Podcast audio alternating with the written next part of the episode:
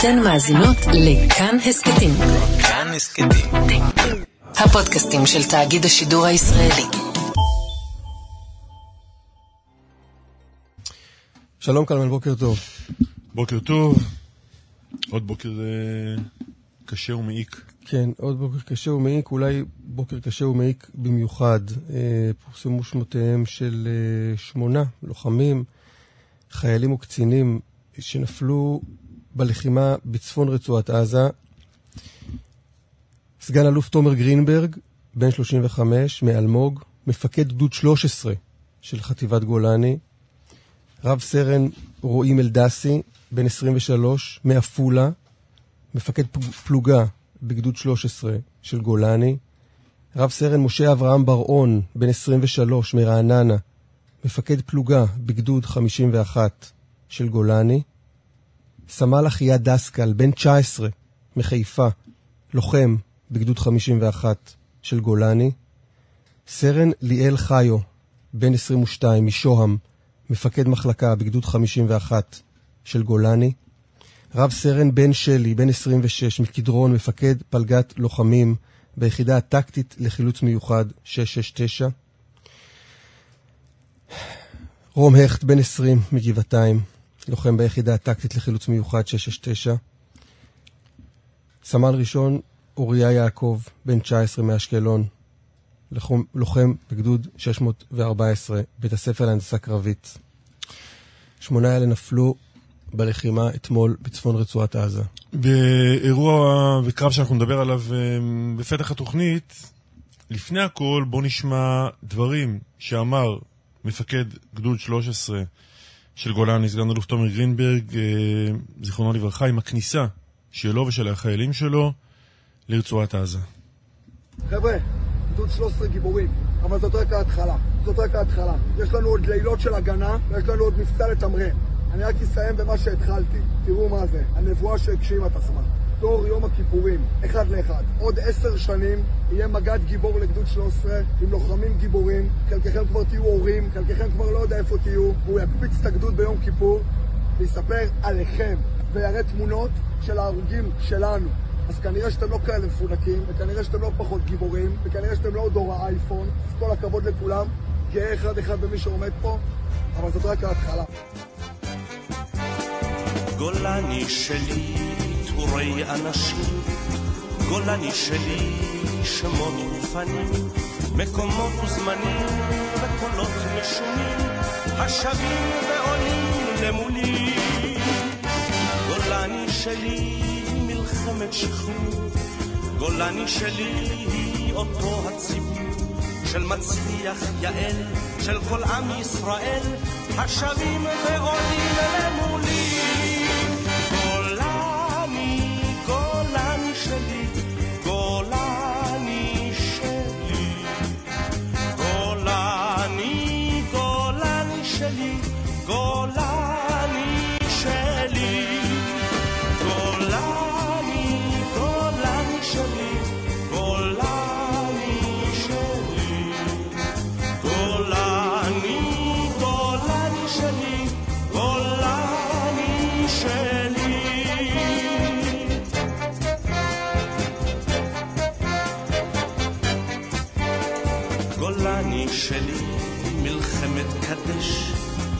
גולני שלי, מרפיח ואש, ובששת ימים אל תל פחר נעים, אל התל הניצב ממולי. גולני שלי היא גם יום כיפורים, היא מוצב החרמון בפסגת ההרים, רובעים שירו ורעים שנותרו בצידי הדרכים למולי. גולני, גולני שלי,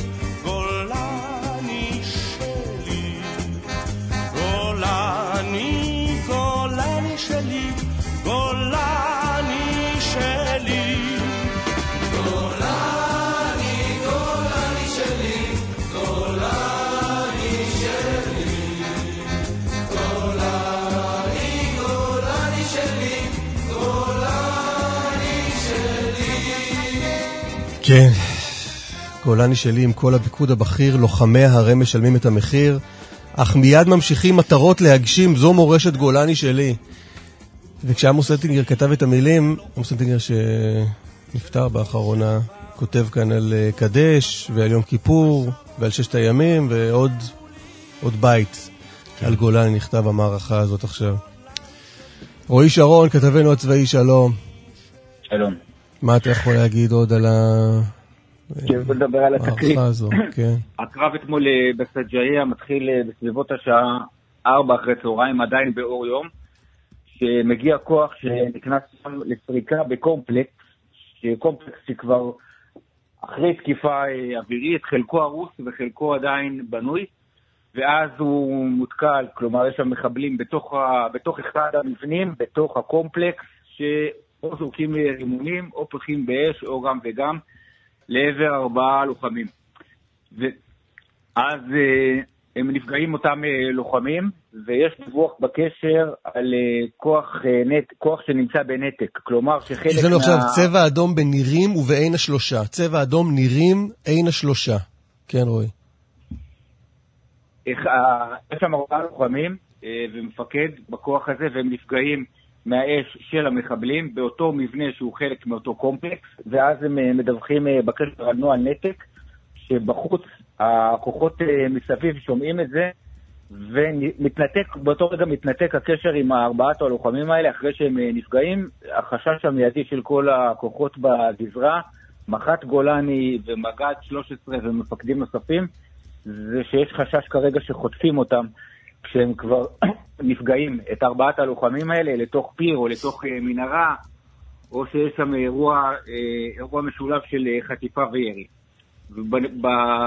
ובנקודה הזאת יש שם את מפקד חטיבת גולני עם החפ"ק שלו ועם מפקדים נוספים שמגיעים, מפקד סיירת גולני ומג"ד 13 ועוד קצינים גם ביחידה 669 שכולם בעצם משפרים, מתקדמים לכיוון אותו מתחם כדי לנסות אה, להציל את ארבעת הלוחמים. מי שמנהל שם את כל התקרית הזאת זה מח"ט גולני, שקודם כל דואג שלא יהיו שם אירועי עדות, כי מגיעים כוחות גם של שריון וגם מכוחות אה, שכנים נוספים, שמנסים גם לבודד את הגזרה וגם לפרוץ לאותו מתחם. כשהם מנסים לפרוץ לאותו מתחם, יש את אה, מג"ד, מג"ד 13 של גולני, שמגיע מבית, ממבנה אחר באותו מתחם כדי לאגף, כי כל הזמן אה, נורית אש מתוך המתחם החוצה, אש מחבלים לעבר הכוחות. ועוד לוחם ומ"פ במפקד פלגה ב-669 שמנסים לפרוץ למבנה הזה מדלת אחורית. שניהם נהרגים מרימונים או מאש של המחבלים.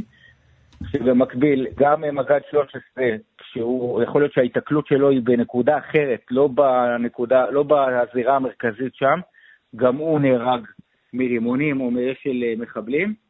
ואז יש עוד, אה, שלוש, עוד שני מפקדי פלוגות עם עוד לוחמים שהם מצליחים לפרוץ אה, למבנה, ובמהלך הפריצה למבנה הם אה, נפגעים ונהרגים בתקרית המאוד מאוד קשה הזאת, אחרי שהם פורצים לתוך, ה, לתוך המבנה עם טילי, טילי נ"ט ועם הרבה אש, הם מזהים את הגופות של ארבעת הלוחמים שאת, מההיתקלות הראשונה, שפתחה את, ה, את כל התקרית הקשה הזאת אתמול אה, בסג'אר. כל הזמן יש גם, מפעילים גם אש לחילוץ, גם מהאוויר וגם מכוחות שכנים של אה, טנקים. והתקרית הזאת מסתיימת רק אחרי חילוץ ממושך, סיפור של אה, תקרית שנמשכת כשלוש שעות.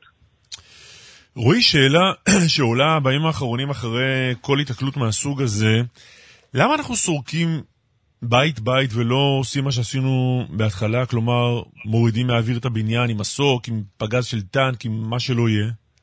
זה ממש שאלות שאנחנו שואלים אחרי כל, אה, אחרי כל התקלות, אה, גם הבוקר שלנו מפקדים בכירים שהיו שם בתקרית הזאת, בזירה הזאת של סג'איה. קודם כל נגיד מילה על סג'איה. עד עכשיו הכוחות שפועלים שם זה אחרי תקיפות מהאוויר, ולפי ה... הספירה של צה"ל חוסלו שם 350 מחבלי חמאס שראו בעיניים. כלומר, לא בתת קרקע שזה הערכה, אלא 300 מחבלים שחוסלו בתקיפות מה... מהקרקע או תקיפות ממוקדות uh, מהאוויר. לגבי התיאור של השטח בתוך מחנה פליטים סג'איה, בהחלט זאת, ה, זאת השאלה שהכי מטרידה את כולנו. למה בכלל להיכנס למבנים? הרי זה כבר המבנה לא הראשון ש, שכוחות צה"ל נכנסים אליו, ואז או שהוא ממולכד, או שיש שם חוליית מחבלים, ושם צה"ל בעצם מאבד את, ה, את היתרון היחסי שלו, של כל השימוש באש מהאוויר והשימוש בטכנולוגיות. אומרים לנו מפקדים בכירים בצבא שזה כבר אחרי תקיפות מהאוויר, ועדיין, אה, גם אחרי שיש תקיפה מהאוויר, הפיר לא בהכרח מושמד. הבניין לא לגמרי הופך לאבק. ואנחנו חייבים, אומרים בצה"ל, בשביל שנוכל להגיד שאנחנו טיהרנו לגמרי, ואנחנו שולטים לגמרי... שוב, שנוכל. להגיד, שנוכל להגיד מה? היית מקוטע. טיהרנו. טיהרנו. מחבלים. שאזור סג'ריה חייב להיות ללא מחבלים, כדי שבנחל עוז יוכלו, אחרי המלחמה יוכלו לדעת שהם יכולים לגור בקיבוץ שלהם, ואין עוד מחבלים. אנחנו חייבים לדעת שהסיפור של סג'ריה נגמר. וזה אומר גם לסרוק מבנים שהם חלקם הרוסים וקומפלקסים שהם חלקם הרוסים, ואת זה אי אפשר לעשות מהאוויר. אם היה אפשר לעשות מהאוויר, היינו עושים את זה מהאוויר, אומרים את זה במפורש. אה, מפקדים בכירים. אבל רועי, בסופו של דבר בתקרית הזאת, הבית באמת, הקומפלקס הזה באמת טוהר? כלומר, השתלטנו עליו, אנחנו יודעים שאין בו מחבלים? בסוף כן, אחרי המחיר המאוד כבד ש- כן. ששילמנו, בסוף כן, המחבלים חוסלו, אה, לפחות לפי מה שאומרים אה, בצבא. עכשיו, כיוון שכבר דיברנו עוד לפני הפסקת האש שהייתה לצורך אה, ביצוע שחרור החטופים, דיברנו בעצם על השתלטות של צה"ל על צפון רצועת עזה, על המרחב הזה, זולת באמת סג'אעיה. וג'באליה. וג'באליה. עד כמה, עד כמה עכשיו, כמה עוד קומפלקסים כאלה יש בסג'אעיה? מתי צה"ל באמת משלים את ההשתלטות? ואתה כבר שלושה ימים או ארבעה ימים, אנחנו אומרים שעוד אה, מעריכים שתוך ימים ספורים צה"ל מסיים את ההשתלטות על אה, צפון רצועת עזה, שזה אומר ג'באליה, שזה ממש הסוף, והנה, והסיפור הזה של סג'אעיה, מחנה הפליטים שם והקסבה, זה אזור מאוד צפוף, ואזור שעדיין יש שם בסיסי התנגדות. אה, בצה"ל מזהים שיש מקרים שהם הם גזרות שכנות והם מבינים ששם ה- זה הסיכוי היחידי שלהם לייצר לחימה נגד כוחות צה"ל, אז הם מגיעים מפלוגות אחרות או מגדודים אחרים, ששם כבר בכלל אין פליטה ואין אין יכולת מבצעית, אז הם מגיעים לסג'איה, כי שם עדיין זה, זה הגרעין האחרון שעדיין מצליח, מצליח להילחם במסגרת כלשהי, במסגרת אה, גדודית כאילו מסו- מסודרת אה, של חמאס. אה, ובכל מקרה, בצה"ל, אה, כל מי שהיה שם וראה את זה בעיניים, אה, שאנחנו ראינו את זה ונכנסנו לרצועה, המפקדים שנמצאים שם כל יום, הם אומרים במפורש, אנחנו לא חוסכים שום טיל מהאוויר ושום אפשרות ברגע שאפשר לגמור את הסיפור מהאוויר. אבל אחרי שגומרים מהאוויר, עדיין צריך לוודא שאין פירים ואין מחבלים ואין אה, כל מיני אה, מתחמי לחימה, וכל הזמן מזהים כאלה מתחמי לחימה, שזה אומר מבנה שהוא חלקו הרוס, חלקו לא, וכשנכנסים, אם אין שם מחבלים והם כבר חוסלו, מזהים ממש עמדות של צלפים ורובי צלפים ו- ואמצעי לחימה נוספים, ואת זה רק כוח קרקעי שנכנס ומסתובב ו- וסורק מבית לבית. ואם יש בית שהוא מופלל מראש, אז תוקפים אותו. אבל אם יש כוח שהוא מותקל, כלומר המחבלים פותחים באש ראשונים, אז אותו כוח יסתער עליהם ו- ו- ויסיים את ההיתקלות הזאת עד, אה, עד החיסול של המחבלים. זה דוגמה, מה שראינו אתמול, באמת תוצאה, ושימו לב למספר המפקדים בהיתקלות הזאת, גם מפקד, אה, גם מפקד גדוד, גם שלושה מפקדי אה, פלוגות, ו... וזה מספרים כואבים וקשים. ש... שמאפיינים את כל הלחימה מתחילת המלחמה. לגמרי, המפקדים נמצאים אה, מקדימה עם החשש המאוד כבד. אתמול זו תקרית שהייתה עלולה עוד להיות אה, יותר קשה בגלל האיום של הירי דו צדדי. שמגיע כוח שנכנס לחלץ ארבעה חיילים שהם כבר נפגעו, ויש אה, גם גדוד 53 של טנקים, וגם 669, וגם סיירת גולני, וגם, וגם גדוד 13. זה ארבעה כוחות שכנים שכולם עם אותה מטרה, עם הסתערות על אותה נקודה. זה בטח שזה החשש, אחרי שכבר יש כל כך הרבה נפגעים, זה החשש המרכזי בניהול של הלחימה הזאת. אתמול, אה, אה, בגלל שזה נוהל אה, על ידי מפקד חטיבת גולני וכולם היו מסונכרנים שם, לא היה ירי דו צדדי, כי אתמול בדיוק פורסם המספר של אה, 13 לוחמים מתחילת התמרון שנהרגו בירי כזה, אבל האתגרים בתוך, ה... בתוך המרחב המאוד צפוף הזה הם אתגרים מאוד מסובכים ללחימה. רועי, תודה רבה לך. תודה. אנחנו עוד אה, נחזור אה, בהמשך ונעסוק אה, בתקרית הזו, כן. חטיבת גולני. אה, עכשיו נדלג מגולני לנחל. אנחנו עם סגן אלוף עוז, מג"ד אה, 931, בחטיבת הנחל. שלום עוז. שלום וברכה, בוקר טוב. מה שלומך? מצוין. מה שלומכם? בוקר טוב לכם ולכל המאזינים. אנחנו בסדר. לשמוע אותך ככה, אז אנחנו בסדר. איפה אתה? אנחנו נמצאים בבסיס האימון החטיבתי של אה, באח נחל, יצאנו אתמול אה, מג'באליה בלילה, אה, ומתארגנים לקראת המשימות החדשות. יצאתם אתמול מהרצועה אחרי כמה זמן? המשימה של ג'באליה הייתה לנו, המשכנו אותה אה, ל-14 יום נוספים, אבל אה, סך הכל אה, תקח הנחל בגדוד 931, אנחנו נמצאים כבר למעלה מ-45 יום בתמרון, מהיום הראשון שהתמרון התחיל. שתף קצת במה שעבר עליכם שם. מה עשיתם שם? אה, בג'באליה היה לנו קרבות מאוד מעניינים, הרבה מאוד מחבלים שהצלחנו להרוג. אנחנו מדברים על עשרות מחבלים בפנים מול פנים, בהיתקלויות שהיו מאוד מאתגרות. המון אמל"ח שמצאנו, אה, מרחבי לחימה מאוד מאוד אה, משמעותיים שהצלחנו לאתר. אה, אנחנו מדברים על תפיסות אמל"ח של כמויות, אני לא יכול אפילו לתאר את הדבר הזה במילים. מה זה אומר? תסביר רגע מה זה אומר לתפוס אמל"ח, לתפוס אמצעי לחימה. איפה איפה נמצאים אמצעי הלחימה האלה כשתופסים אותם? אנחנו, אה, ב- בהתקפות שאנחנו עושים, אנחנו כובשים ומתארים המון בתים. אנחנו מדברים על אה, מתחילת הלחימה על אה, מעל אה, 500-600 אה, בתים שכבשנו אותם וציירנו על מנת להתקדם כחלק מהתמרון. חלק מהאמל"ח נמצא בתוך חדרים פנימיים, בתוך ארונות, בתוך בגדים, ב- בבתים, במיטות של, במיטות של תינוקות. במיטה של אה, תינוק אתה מוצא אמל"ח. אמל"ח זה מילה, אנחנו מוצאים נשקים, רימונים, בתוך שקיות של אונר"א. מוצאים פשוט בכל נקודה שאתה יכול לדמיין. לא, תסביר רגע, אתה נכנס לבית שהוא בית אה, פרטי של אה, תושב... בית שלכאורה, תושב, בית שלכאורה. אקראי בעזה, נכנס לבית אקראי בעזה, בג'באליה, ואתה מוצא את האמל"ח, מה, מתחת למיטה של התינוק? מתחת למיטה, בתוך ארונות, בתוך אה, אה, בגדים של אה, תינוקות. אה, בכל נקודה שאתה יכול לדמיין, תדמיין את הבית שלך, בכל נקודה שאתה מסתובב בבית, אתה מוצא אמל"ח. אבל זה בכל זה לא- בית ככה? שוב, זה- אתה אומר, זה- אומר, זה סתם בית. סתם בית.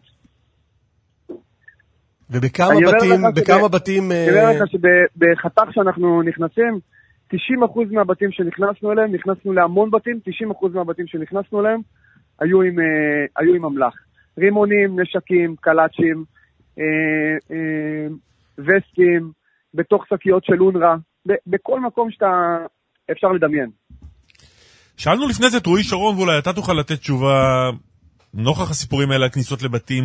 למה אנחנו עוברים בית-בית בעצם? למה לא משטחים הכל מהאוויר או דרך טנקים ו- וממשיכים קדימה? אה, אני לא ראיתי עדיין מלחמה בהיסטוריה שאפשר אה, לנצח אותו דרך האוויר. האוויר מסייע לנו בכל אה, חלק ובכל נקודה במהלך הלחימה, אבל אם אין את הלוחמים, boots on the ground, שנלחמים ורואים את המחבלים בעין אה, שנשארו והורסים את האמל"ח בבתים שלהם, ראינו ש... ש, שככה אי אפשר לנצח ולהשמיד את החמאס. והוגדר לנו המשימה בצורה מפורשת. השמדת החמאס, השמדת התשתיות והשמדת המחבלים.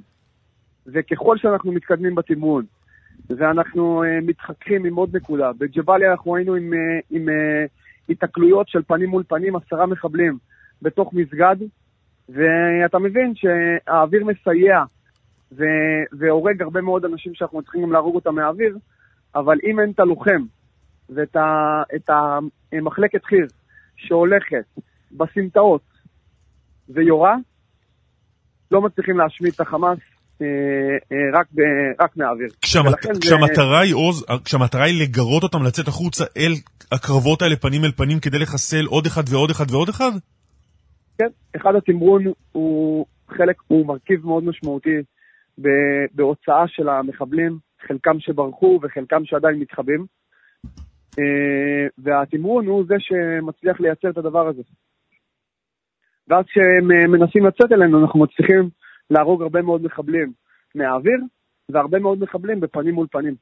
ולכן אנחנו מגיעים חזק, מגיעים עם כל העוצמה, אני אומר, שיש לצה"ל, ומצליחים להרוג הרבה מחבלים. בג'באליה אנחנו מדברים על עשרות רבות ש... שהצוות קרב החטיבתי הצליח להרוג, המון. לולא התמרון הקרקעי זה לא היה מצליח. תגיד משהו על אה, התקלות שהייתה לכם במסגד. אה, באחד מהימים קיבלנו אה, אינדיקציה, אה, חלק מהתמרון, שהמסגד הזה הוא מסגד משמעותי, מסגד עם, עם ריכוז מחבלים גדול. הצלחנו לייצר תחבולה בצק"ג, בצק"ג שלי, בצק"ג 931, אה, והגענו לשם באיגוף, הצלחנו להפתיע את האויב, הרגנו שם למעלה מעשרה מחבלים, ראינו שם חלק מהתיאור במרחב, בהיתקלויות של פנים מול פנים, חלקם גם פורסמו בחדשות. אה, הגענו למסגד, שלכאורה נראה תמים אחרי שתיארנו שם את כל המרחב, ואתה מבין שחמאס אה, פשוט אה, מנצל כל חלקה טובה וכל חלקה נורמלית שיש בעזה, הוא מנצל למרחב, הם בנו שם מרחב לחימה בקומה השלישית במסגד, הדלת הייתה נעולה עם, עם ברזלים, וכשפרצנו את הדלת הזאת, הופתענו לגלות מרחב לחימה משמעותי, שהם מנסים לייצר ולהתחקות ולנסות להיות איזה צבא, ו... והגענו למרחב אה, מאוד מאוד משמעותי, מתקדם, ו... ואז אתה מבין שאין שום... מה מסגד זה אומר, מה זה אומר. מה זה אומר מרחב לחימה משמעותי ומתקדם? מה יש בו? אה, מתקן אימונים בקומה השלישית של המסגד. אה, כמו שאנחנו מבצעים לנו אימונים בבסיסים, הם אה, הצליחו לייצר משהו כזה בתוך המסגד, אה, שהם מתאמנים שם. זה מתקן לאימונים, מתקן שיש שם כל מיני הדמיות שהם מייצרים לעצמם סימולציות, והצלחנו להגיע לשם ולהשמיד אותו, כמה מחבלים היו שם? למעלה מעשרה. ספר קצת על החבר'ה, על המ- על המוטיבציה שלהם. אמ, צק"ג 931, אה, אתמול היינו בהדלקת נורות, ולראות את הברק בעיניים ולראות את הניצוץ, זה משהו שהוא מהדברים שהכי ממלאים אותי, והרוח חזקה והמשימה היא ברורה, וכל לוחם ולוחם וכל מפקד וכל איש מילואים שנמצא איתנו בצק"ג, אנחנו מדברים על אה, למעלה מ-600 אנשים שנמצאים ונלחמים איתנו יום-יום, אתה מבין שהמשימה ברורה.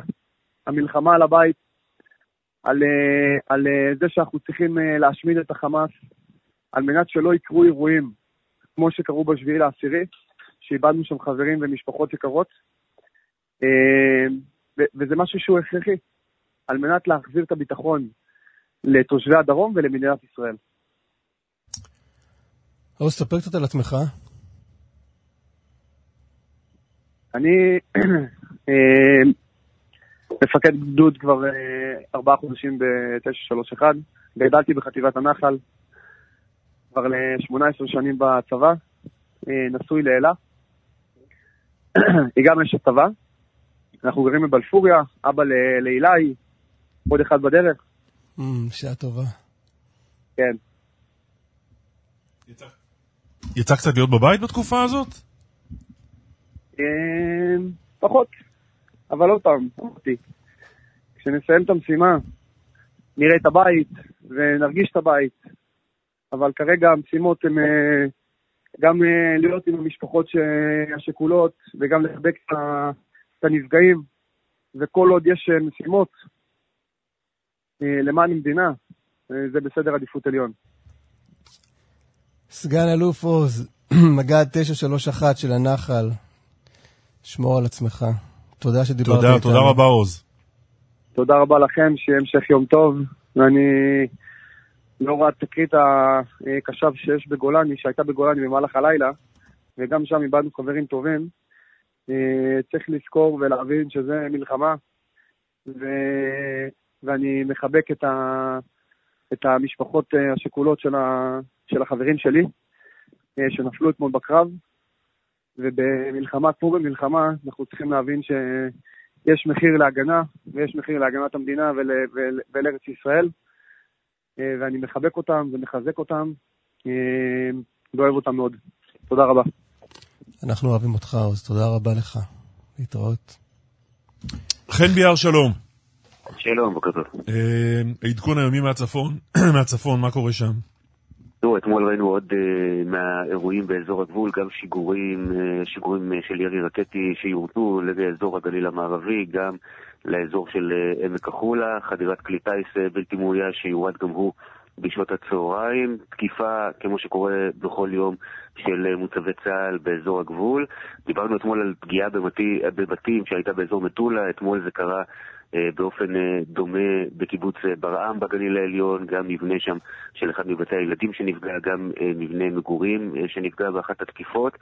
אה, דיברנו על כך שזה משאיר תחושות קשות מאוד, גם בצד השני ראינו אתמול תמונות של אה, דגלים לבנים על אה, בתים ואוכלוסייה אזרחית שגם היא אה, כמובן נמצאת שם ברקע של התקיפות של צה"ל, אבל צה"ל, אני מניח, גם שמענו את דובר צה"ל מתייחס לתקיפות של ישראל בלבנון, אני מניח שזה מגיע גם בשל ההבנה של הצורך הזה, של האירועים האלה שבהם נפגעים מבנים, גם אם זה לא פגיעות בנפש, כמובן, כאשר יש אוכלוסייה גדולה שמפונה, זה משאיר טעם ותחושה לא טובה, ואני מאמין שהדברים מגיעים גם ברקע הזה בשביל קצת לשקף לישראל את מה שקורה בלבנון, אבל עדיין זה לא פותר כמובן את סימן השאלה הגדול שכל הזמן מרחב ברקע עם האירועים היומיומיים האלה. כן, חן, תודה. תודה רבה. גיורא זלץ הוא ראש המועצה האזורית גליל עליון, שלום גיורא. שלום שלום, בוקר טוב לכם ולמאזינות ולמאזינים. מה שלומך גיורא? אה, זו שאלה שהם אמרו לי שאסור לשאול בישראל. אנחנו מחריגים, אבל אנחנו אני- מחריגים אני- את אני עצמנו בסדר. פה. קיבלנו היתר, היתר מיוחד. כן. לא, לא, אני בסדר, ואני חייב לומר בפתיחה שבאמת אה, מחשבותיי וליבי עם המשפחות הנופלים, ותומר, המג"ד של 13, הוא גם אה, חבר קרוב כמו אח של הבן הצעיר שלי, אז זה גם מחבר באופן אישי לאירוע. מה, ספר, אה, ספר עוד. מיל, ספר עוד מילה על הקשר ביניהם. הם אה, שירתו ביחד. אה, הבן הצעיר שלי היה אה, מפקד צוות בסיירת גולני. הם שירתו ביחד. בחלק מהזמן ממש עבדו, עבדו ממש צמוד צמוד ביחד. הם חברים טובים שמאז שומרים על קשר. הוא אפילו, לא אפילו, הוא גם יצא מהשירות מילואים שלו אתמול בלילה בשביל להיות היום אחרי הצהריים בהלוויה שלו, של תומר, בהר הרצל. אז שוב, זה... כל אחד ואחד מאיתנו, כבר אני חושב, מחובר ברמה כזאת או אחרת, גם אישית, למישהו מהנופלים, מהפצועים, מהחטופים, וזה מה שעושה את האירוע הזה כל כך קשה. כן. בוא נחזור אל, ה... אל התפקיד שלך. תראה, אני חושב שבצפון, אה, אנחנו, נגיד את זה בשביל לקחת אחריות גם, אנחנו אה, טועים בשלושה נושאים מרכזיים, אה, לפי דעתי. הראשון, שבהלכה למעשה, מדינת ישראל אה, הקימה רצועת ביטחון בתוך מדינת ישראל, במקום מצפון לגבול. הצבא נלחם מתוך המדינה, מתוך המרחב האזרחי, מתוך היישובים, ולכן גם החיזבאללה נלחם ויורד לתוך רצועת הביטחון הישראלית. זה היה במטולה, זה היה בברעם, זה היה במנרה, אתה בשמולה. אתה עכשיו מדבר איתנו מרצועת הביטחון. כן, אני יושב ברצועת הביטחון הזאת כבר מהשבת הזאתי. זו רצועת של כעשרה קילומטר, מהחרמון ועד ראש הנקרה, שהיא מרחב אזרחי לכל דבר. חלק מהתושבים התפנו, אם זה בתמיכת המדינה, וחלק גם אה, ללא תמיכת המדינה, שזה כבר סיפור אחר. הממשלה בפועל הסתירה את האחריות מהאזור הזה, והאזור הזה הוא אזור מלחמה, גם של צה"ל, שנמצא פה ומפה נלחם, אבל גם של החיזבאללה. הנושא השני שאנחנו טועים בו, לפי דעתי, רגע, לפני זה, בואו נדבר על הנושא הראשון. אתה לא מקבל את העמדה של מערכת הביטחון, של הממשלה, שאומרת, אה, אנחנו, קשה לנו לנהל שתי חזיתות במקביל, וכרגע החזית הבוערת, הדחופה יותר, היא עזה, נסיים איתה ואז נטפל בצפון? אני בהחלט אה, מקבל את מה שאומרים, אני רציתי להתייחס לזה בסוף, לאיך איך, איך אני מסתכל קדימה. עדיין אני חושב שעם עם קצת מחשבה, היה אפשר, אבל אני... אפשר לפתח את זה. אני חושב עדיין שעם קצת מחשבה היו יכולים לייצר מציאות שגם הלחימה שישנה בצפון, היא תהיה בחמישה, שמונה קילומטר מצפון לגבול ולא מדרום לגבול, אבל אנחנו כרגע פה, אז אני לא, זאת אומרת, זה כרגע לא יעזור במציאות של היום. אבל חשוב להבין את זה, כי דיברתם על הירי על מנרה ועל אה, אה, מטולה וברעם, אה, זאת מציאות שאנחנו לא מכירים, יש פה גם תחמושת חדשה שהיא מאוד מאוד קטלנית של הנ"טים שלא היו במלחמות הקודמות, זה נשק שיורה בכינון ישיר עד שמונה קילומטר, וזה עיקר הפגיעות היום במרחב שלנו, וצריך להבין שהנשק הזה גם בעצם משתק את כל הפעילות, כל התושבים נמצאים בסמוך למרחב מוגן, שהוא, לחלק מהתושבים אין את זה, אה, אין מרחבים מוגנים, בתי הילדים הם ללא מיגון ולכן אי אפשר לפתוח אותם. והילדים שנשארו פה הם בתוך מקלטים פועלים, ו, וגם בבתי ספר.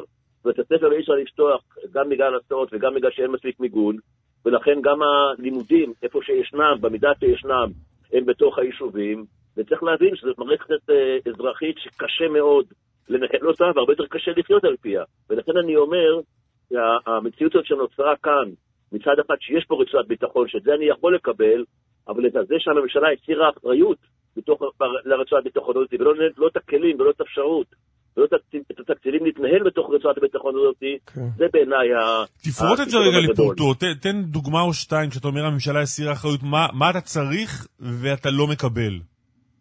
אני אתחיל מזה שאת כל הציוד אה, וזיוות, כולל ציוד חורף, אה, של כיתות הכוננות, איך שזה נקרא, מחלקות ההגנה היישוביות, אנחנו, אה, שלנו שלנו, את המרחבים המוגנים בשביל שאותם אנשים שכן נשארו כאן יוכלו לקיים איזשהו סוג של פעילות.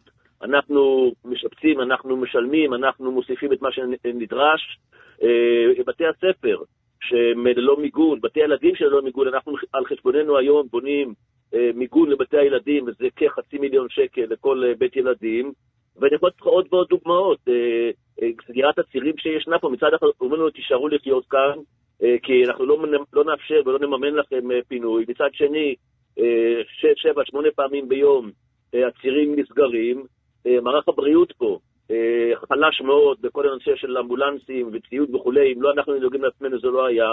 ואני יכול לתת לך רשימה ארוכה. יורא, אתה מעלה את הדברים האלה, אני מניח, בשיחות עם אה, גורמים, החל מגורמים צבאיים, אלוף הפיקוד וכאלה, וכלה, ואולי אלה יותר חשובים, גורמים אזרחיים, ממשלה, משרדי ממשלה, מה אומרים לך?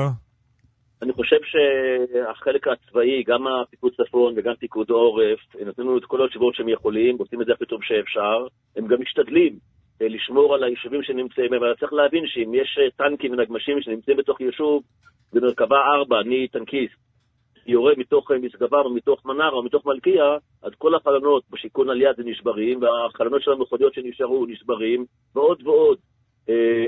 אז הצבא, שהוא עושה כמיטב יכולתו, אבל הוא לא הכתובת. מי שהכתובת במדינת ישראל, ומדינת ישראל, נכון להיום, עדיין לא בתוך האירוע. גם אותם שרים שרוצים לעזור, ויש כאלו עם רצון טוב, אני מוכרח לומר, אה, מכיוון שכל אירוע כזה הוא אירוע שמערב בתוכו לפחות שניים או שלושה משרדים, וגם צריך איזושהי דירקטיבה של הממשלה מלמעלה, ברגע שזה מגיע לפעולה של יותר מאשר משרד אחד, הם לא מסוגלים, הם לא יודעים לעבוד ביחד, הם נלחמים על האגו, הם, אה, אין להם שום הנחיות ברורות לאן ללכת ומה לעשות, ולכן גם השרים או המנכ"לים שיש להם רצון טוב, הם מנסים לעזור, בסופו של דבר, במבחן התוצאה, אנחנו נשארנו פחות או יותר לבד אה, בעשרה שבועות האחרונים, ואני לא מדבר רק על עצמי, אני מדבר על כל אותם ראשי הרשויות, אבל אני כן ברשותכם רוצה לדבר על עוד שני דברים שבעיניי חשובים מאוד. בוא, בוא, נבחר, בוא נבחר אחד, כי אנחנו לקראת סיום. תבחר את הדבר הכי חשוב. אז אני אדבר על, היום, על, על קדימה בדיוק כמו, ש, כמו ששאלתם קודם. אני חושב שהפתרון שהממשלה מדברת עליו, של הסכם מדיני, עם עיבוי כזה ואחר של מערך הגנה ליישובי הצפון, הוא בסופו של דבר בעצם מסמן גם לחיזבאללה וגם לאיראן עם סוג של הצלחה, מול חששות ואיסוש ישראלי שככה זה מתפרש. אני חושב שנכון וחשוב שתהיה מעטפת ותהיה תמיכה בינלאומית, אבל יחד עם זה את האחריות, את האחריות על הניקוי של החיזבאללה לפחות מהרצועה הקרובה לגבול, וגם לשמור את הרצועה הזאת אחר כך נקייה מחיזבאללה, מכל אותן סכנות של ירי נ"ט של חדירת מחבלים, כל האחריות על החלק הזה חייבת להיות על הממשלה באמצעות צה"ל ולא שום גורם אחר. הגורמים האחרים, אני רואים גם בעולם, אה, רוסיה, אוקראינה, סוריה, איראן, כל. ההסכמים הבינלאומיים האלה, אין להם הרבה מאוד ערך, זה חשוב שהם יהיו ברקע, בתמיכה, אבל האחריות על הביטחון של תושבי הצפון חייב להיות של הממשלה, וגם כל התמיכה הכלכלית, הסיוע, ה- לתת גם את הרצון לחיות ולא רק את האפשרות, זה חייב להיות באחריות ממשלת ישראל, לצערי הרב, זה לא המציאות כרגע. יורא זלץ, תודה רבה לך. תודה לכם. אור החתן, שלום. שלום, בוקר טוב. מה נשמע? בוקר טוב. ברוך השם, בסדר, למעט הידיעות העצובות שאנחנו שומעים אה, מעזה. כן, למעט כל מה שלא בסדר, את אומרת הכל הכל בסדר. בסדר. כן, כן, הכל בסדר. אתה יודע, הגשם יורד. אה, היום אה, מתחיל בשגרה, להאכיל את הבעלי חיים. איך נראית אה, שגרה בשתולה בימים אלה? שגרה שלי ממשיכה, כן. שהיא- שגרה ש- שלי שמה- ממשיכה. שמה היא? מהי השגרה? אני קמה לעמל יומי, אני מאכילה את הבעלי חיים שיש לי, הולכת להאכיל אה, גם את הדגים ולהשקות את העציצים ובעלי חיים של השכנים, החברים, וחוזרת, אה, מתחילה לארגן אוכל לחיילי צה"ל היקרים שמשרתים פה בגזרה. כמה אנשים כמוך נשארו במושב? בודדים, בודדים, אני לא יודעת אם משפחות נשארו. משפחה, רק אני נשארתי, אני וילדיי. למה? ילדים. כמה ילדים? שניים, שני בנים. שני בנים. בני כמה? יונתן הוא בן 20, 21, הוא עתודאי, סיים קורס קצינים והוא צריך לחזור לאוניברסיטה בירושלים, ויאיר בן 10, שאני נאלצת להסיע אותו מדי יום עד מעלות לבית ספר ללימודים ולהחזיר אותו ארבע פעמים ביום. וואו. בימים כתיקונם יש הסעות, יש הסעות ועכשיו אין הסעות. אין הסעות. ואת נוסעת כל בוקר למעלות ובחזרה. ואז- כן. ואז ואז למעלות ובחזרה. כן, בדיוק, ארבע פעמים ביום. כל, כל המושב אה, התפנה ואת לא התפנית כי... אני עקרונית לא אתפנה. אני, תראה, ההורים שלי הגיעו מגלות בבל לפני כ-70 שנה. לא שהבת שלהם או. או הילדים שלהם יהיו גלותיים בארצם. זה, זה הזוי הדבר הזה, זה לא, לא יאמן מה שקורה פה. לפנות את כל היישובים פה. אני עקרונית, שנסראללה יתפנה, אני לא מתפנה, אני נשארת פה. אני איתנה וחזקה, ואנחנו מחכים לו, רק שיבוא. אבל היה לך איזה כעס על מי שכן הלך? לא, אני יכולה להבין אותם. אני יכולה להבין אותם. אה, יש להם ילדים ומשפחות והם דואגים, אבל אני עקרונית לא הולכת, אני לא זזה מפה. אנחנו נשארים פה, ויש לי, יש לי גם מה לעשות. אני מכינה ל... ל... אני, אני לא מגזימה. כל יום, כל יום, למאה, 150 חיילים. השמועה על אור הבשלנית משתולה עוברת מגדוד לגדוד, ומתקשרים אליי, תוכלי להכין לנו 100 מנות בבקשה. איך אני יכולה להגיד 100 להם לא? מנות? 180, 100, אתמול הכנתי אה, 40 לחבר'ה פה בשתולה, ומגדוד לגדוד השמועה עוברת. וזה לא שיש לך אה, בשגרה קייטרינג בבית. לא, לא, ב- בימים כתיקונם אני מארחת, אה, אה, יש לנו מסעדה ואני מארחת אבל בבית, מקבלת קבוצות, קבוצות אה. קטנות. זה ימים כתיקונם. בימים כתיקונם, אז מה- מה- מה את עושה? יש לך מסעדה? זה- זה כן, זה כן. העיסוק שלך? כן, מסעדה כורדית. אני עוסקת בתיירות. אה, יש את המיזם של אוצרות הגליל, של ראיה שטראוס היקרה, פילנטרופית יקרה, שלמעט החבר'ה שלה, אף אחד אפילו לא התעניין מה קורה איתי ועם ילדיי. אף גורם רשמי לא התקשר. לא המועצה, אף אחד. למעט החבר'ה של ראיה שטראוס, טוב, שבאמת... אה, מבחינת הגורמים הרשמיים את לא אמורה להיות שם. בסדר, אבל אם אני פה, נשארתי פה, חבר'ה, תתעניינו מה קורה איתי. אבל לא חשוב, אני לא צריכה אף אחד. אז את קמה בבוקר מקבלת הזמנות מחיילים בסביבה, מחיילים, מגדודים? כן, כן, ומתחילה כן, לבשל? כן, עורב צנחנים, פלסר נחל, כן, ואחד מעביר לשני. והם אומרים לי, מתקשרים אליי, הם באים עם ההאמר, לוקחים את הסירים הענקיים האלה, ואומרים, מעבירים לי הודעות אחרי זה, תשמעי, אנחנו באמצע היערות פה, אוכלים את המרק קובה שלך, ועפים על זה. אף פעם לא הייתה לנו ארוחה כזאת. מביאים לנו סנדוויצ'ים, מביאים לנו אה, כל מיני כאלה חמגשיות, אבל אוכל חם ומהביל. אז באמת אסור לך להתפנות. וטוב. מה? באמת אסור לך להתפנות. כן. כן, כן, בדיוק, יש לי ייעוד. כנראה לכל אחד יש את הייעוד שלו, זה הייעוד שלי כאן. את גורם חיוני בלחימה כן, הזו. כן. אבל תגידי, אני מישהו... שולחת את הילד. ל- מישהו מהמשפחה המורחבת, לא יודע, לא אמר לך, אוקיי, אידיאלים יפים, בית זה בית, אבל יאללה, בואי נרד קצת דרומה? אה, האמת היא שאחותי התקשרה, היא גרה בתל אביב, ו- ועוד אחות שהיא בצבא והיא במילואים, ב- ב- היא בבית חולים כרמל, שם סגן אלוף, והיא אמרה לי, אורה, את לא יודעת, מספרים מה שיהיה, כוח רדואן ייכנס, אני חוששת. שום דבר, אמרתי לה, הנה המנהרה של החיזבאללה ממש מולי, במרחק אווירי, אולי 50 מטר, 50 מטר, המנהרה של החיזבאללה, ומוצבי צה"ל, והייתה שעה באמצע. ממי אין, יש- כשיש אמונה בבורא עולם לא צריך לפחד. לא, לא מפחדים. אמא שלי נסעת, היא רק להביא ספר תורה. אני הבת שלה. אנחנו לא מפחדים, אנחנו פה. אנחנו פה ולא נזוז מפה. אנחנו חזקים ואיתנים. אני בכל אופן עם הילדים שלי. וזהו, אני נשארת פה, יש לי עוד תוכניות. ספרי, ספרי בכל זאת, אורה, מה, מה קצת קורה מסביבך? כלומר, היה יום די, אה, די סוער אתמול. אה, כן, תראה, אני לא הולכת בהתרסה ומסתובבת ליד הגדרות ובגבול, ולאורך הגבול, ואני אומרת, הנה, אני פה, תשגרו אותי נ"ט. אני בבית שלי, מקסימום יורדת לנהריה לעשות את הקניות על מנת להכין לחיילים, והכל, הכל מכספי, הכל, הכל לבד, לבד, אישה לבד. אני הולכת לישון כל יום שלוש וחצי, ארבע לפנות בוקר. כל יום, כי הכל עבודת יד. המרק קובה, העופות הממולאים, היה פרח, עלי גפן והבת, הכל הכל לבד. הכל, ואני, ואני שמחה, ויש לי סיפוק אדיר. הם כמו הילדים שלי, אני מאכילה אותם, האימהות שלהם מתקשרות אליי, וזה עושה לי את זה. אורה, אנשים, אה, תוך כדי שאת מדברת ושומעים את הסיפור המרגש הזה, שולחים הודעות ושואלים אם אפשר לעזור, לתרום כסף למיזם הזה. זה לא מה שאת צריכה לשאת על הכתפיים שלך לבד. תראה, כל, כל תרומה תתקבל בברכה. קדימה, תגידי לי פה- איפה. בשתולה. מה, לאיפה? מה איך- אתה רוצה שאני... איך תורמים? חוץ מאשר לבוא... לתת את המספר שלך לביט? מה, מה לעשות? אין בעיה, לתת את המספר שלי. מי שרוצה, כל תרומה תתקבל בברכה. באמת, אה, אז אנחנו נותנים, אני, אני נותן עכשיו את המספר שלך בשידור, בסדר? לא לשגע את תורה. רק לתרום בביט. כן, להעביר, תעבירו בביט ושחררו את הפיד, כן? לא עכשיו להתחיל לצלצל. 05... כן, כן, אני מבקשת שתיגמר כן. המערכה הזאת, אני, אני מניחה שהיא תיגמר מתישהו, שנסראללה יחטוף את המהלומה שלו, הוא עוד לא מכיר את כוחו של צה"ל. אני רואה את החבר'ה האלה שבאים אליי, אחד-אחד, הם חדורי מוטיבציה. אה, רגע, יש אורה, עוד, עוד רגע נגמרת השעה ולא נתנו את המספר שלך.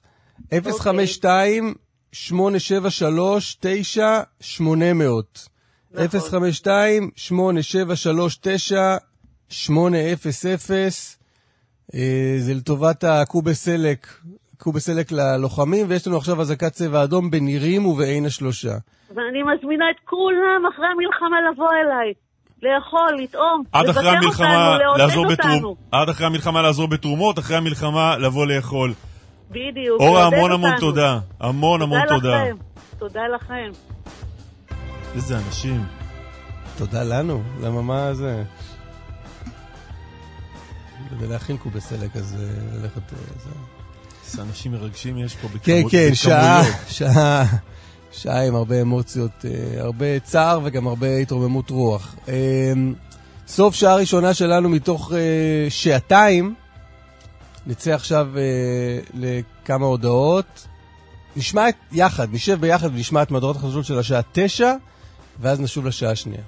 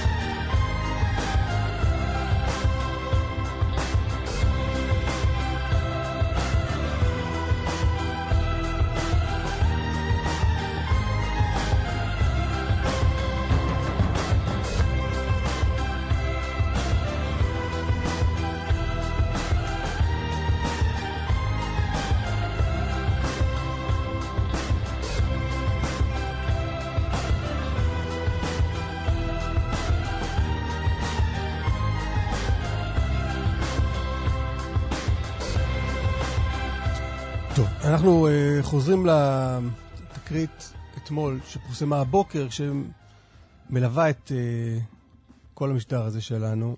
Um, ההודעה הבוקר על נפילתם של שמונה לוחמים, חיילים, קצינים, רובם מגולני, uh, בצפון רצועת עזה אתמול, בכניסה לאותו בית, קומפלקס, מבנה, שם היו מחבלים וניהלו קרב uh, קשה מאוד. אה, לוחמינו נהלו קרב קשה מאוד אה, מול אה, לוחמי מחבלי חמאס. כאמור, בין הנופלים, סגן אלוף תומר גרינברג, מפקד גדוד 13 של גולני, בן 35, מאלמוג. ותומר גרינברג סיפר בזמנו על חילוץ התינוקות רועי וגיא. כפר עזה. מכפר עזה, ההורים של רועי וגיא נרצחו, איתי והדר ברדיצ'בסקי, אמ, ואנחנו עכשיו עם רבית ברדיצ'בסקי. שלום רבית. בוקר טוב. בוקר טוב.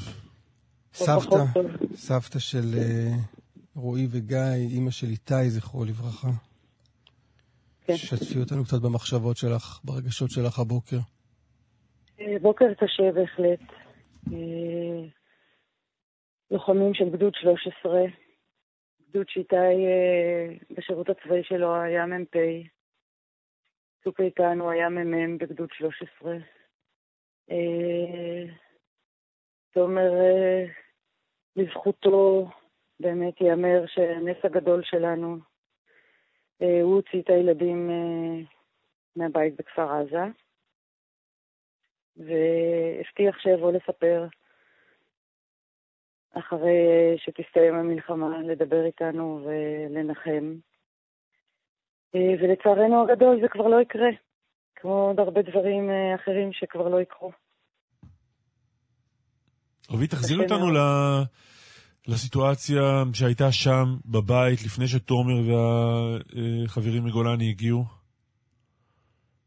אה, ממה שסיפרו לנו, אנחנו יודעים שהדר ואיתי נתפסו על הבוקר ממש לא מוכנים אה, לאירוע כזה.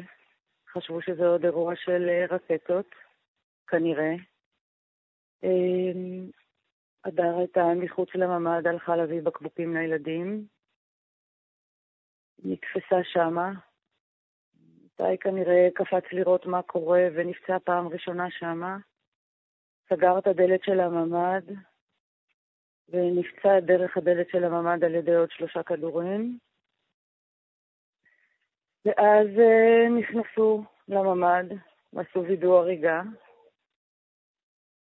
אה, וכמו שאמרתי, הנס הגדול באמת שהשאירו את הילדים. איפה הם היו הילדים? הממ"ד היה החדר השינה שלהם, והם היו במיטות שלהם. שזה עוד מזל שהם לא היו אה, ככה על הרצפה אלא במיטה. לאחר מכן הם היו 12 אה, שעות לבד בממ"ד. אה, שכן הבין את האירוע, שמע אותם צורכים והבין את האירוע. שכן שהיה בכיתת הכוננות. ואז התחילו להביא כוחות. ניסו להכניס כוחות להוציא את הילדים. זה היה בסביבות 11-12 בצהריים בשבת. אני יודעת שהצוות הראשון שניסה להגיע אליהם נפצע. אני לא חושבת שזה היה גדוד 13 של גולני.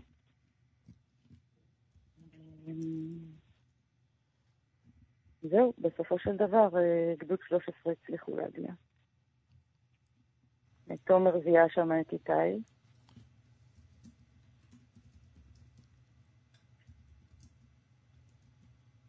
קשה מאוד. מה זאת אומרת זיהה שם את איתי? אני לא שומעת אותך. מה זאת אומרת זיהה שם את איתי? הוא זיהה שאיתי הוא אה, לוחם גולני. שיש להם... הייתה לו היכרות קודמת עם איתי. אה, בשירות הצבאי של איתי. זיהה אותו. Mm-hmm. ידע את הילדים של מי הוא מוציא משם. אמרת ש... אני חייבת רגע אה, להוסיף ולהגיד כן. שאני אה, חייבים תודה שם לעוד אה, חיילים מגולני שהיו, ובמיוחד אני רוצה למסור החלמה מהירה לסמ"ך מ"פ אופק קצב, בן של חברה שלי, שנפצע באותו אירוע. לא באותו אירוע, לאחר מכן נפצע. באירוע של RPG לנמר. אמרת שהיה לכם קשר עם אה, תומר שהבטיח לבוא אחרי המלחמה ולספר. לי אישית לא היה קשר, מהמשפחה יצרו איתו קשר, התכתבו איתו והבטיח שיבוא לספר לנו ולנחם אותנו אחרי שתסתיים המלחמה, אחרי שהוא יסיים.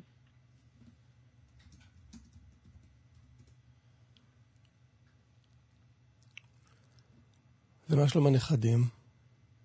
אני לא שומעת אותך. מה שלום הנכדים? הם אה, בסדר גמור, חמודים. הם בסדר. שוב בני כמה הם? אתמול הם היו בני שנה. שנה. וואו. רבית, תודה רבה שדיברת איתנו. תודה רבית. תשמרו על עצמכם ועל הקטנים.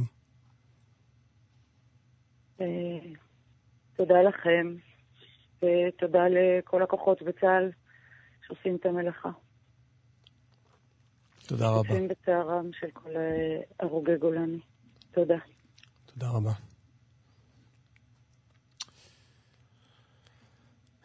עמית צ'רצ'ס, שלום. שלום, בוקר טוב. מה שלומך? אה, בסדר, בסדר. איפה אנחנו תופסים אותך? אני היום ביום חופש מהשיקום, אז אני בבית. נגיד שאתה לוחם בסיירת הנחל, אה, כן, אמר- הייתי לוחם. אמרת שיקום, כן. ספר מה, מצב, אה, ספר מה מצבך. אני כבר אה, מאוד משתפר, מתחיל לחזור לעצמי, הולך רגיל. אה, וכן, מקווה בקרוב לסיים השיקום וכבר לחזור לתפקוד רגיל לגמרי.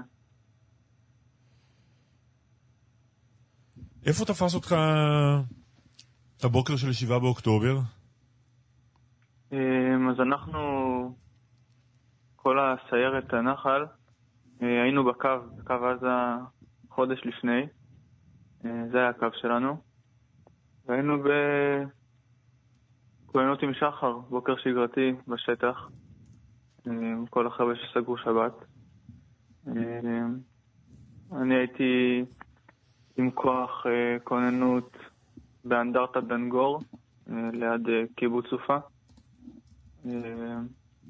מחמש וחצי בעצם, ובשש וחצי התחילו אזעקות ופיצוצים, רקטות.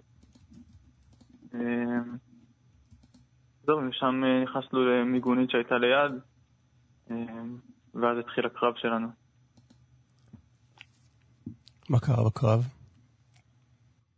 אה, אז היינו בתוך מיגונית, והתחלנו לשמוע קולות בערבית, אה, לזהות מחבלים. אה, כמה חבר'ה שלנו מתוך המיגונית אה, חיסלנו בערך חמישה מחבלים, אה, עד שהגיעו עוד כוחות. הגיע רכב אחד בהתחלה, שהוא חטף ישר טיל, אה, RPG, וגרם לשתי, אחד למ"פ ועוד אה, לוחם להיהרג, אה, ועוד לוחם פצוע. אחר כך הגיעו עוד קצת כוחות, ו... והתחיל קרב. כבר אה, התפרסנו, ניסינו להסתער על מחבלים, להגן. המחבלים הגיעו מכל הכיוונים בערך, אה, עד שהגיע איזה טיל כלשהו לידינו ופצע והרג אה, חברים ואותי. איפה נפגעת? אני נפגעתי מרסיסים אה, של הטיל בירך ובשוק, אה, בשתי הרגליים. אבל שזה אומר מה, מאותו רגע אתה, אתה מנוטרל מהמשך הלחימה? באותו רגע אני נופל על הרצפה והרגליים משותקות, אני לא מצליח להזיז אותם. אה, מההדף כנראה, אה, ולוקח קצת זמן עד שהן חוזרות לתחושה, אבל אה, לקום אני לא מצליח. יש לי דימום מהירך, במקום קצת בעייתי, אז גם תחבושת לא יותר מדי עוזרת, ו... ואני מחכה, אני ועוד חבר שגם נפצע, מחכים בתוך אה, מיגונית, שזה המקום המוגן שלנו, אה, עם עוד שתי, שתי חברים הרוגים. אה, מחכים לחילוץ, יש עוד כוח שלנו שחלק פצועים וחלק לא נפצעו, שהוא בעצם מחפה עלינו ובודק אם מגיעים מחבלים, מנסה ליצור שליטה מהגובה. כשאתה נפגע ואתה שוכב על הרצפה, כמה רחוק ממך נמצאים המחבלים? אמ, אז אני מזהה מחבלים באזור ה-50 מטר. אמ, לא יודע מאיפה הם ירו אל- אלינו את הטיל, אמ, אבל בערך רבע שעה, 20 דקות אחרי שאנחנו נופלים הפצועים, יש אה, רגיעה. פשוט מחבלים, לא יודע לאן הם הלכו, אולי הצטרפו למוצב. אמ, היה שם לחימה מאוד גדולה במוצב לידינו, מוצב סופה. אמ, והייתה רגיעה, פשוט אה, שמענו את הקרבות ליד, אבל לא שמענו אצלנו.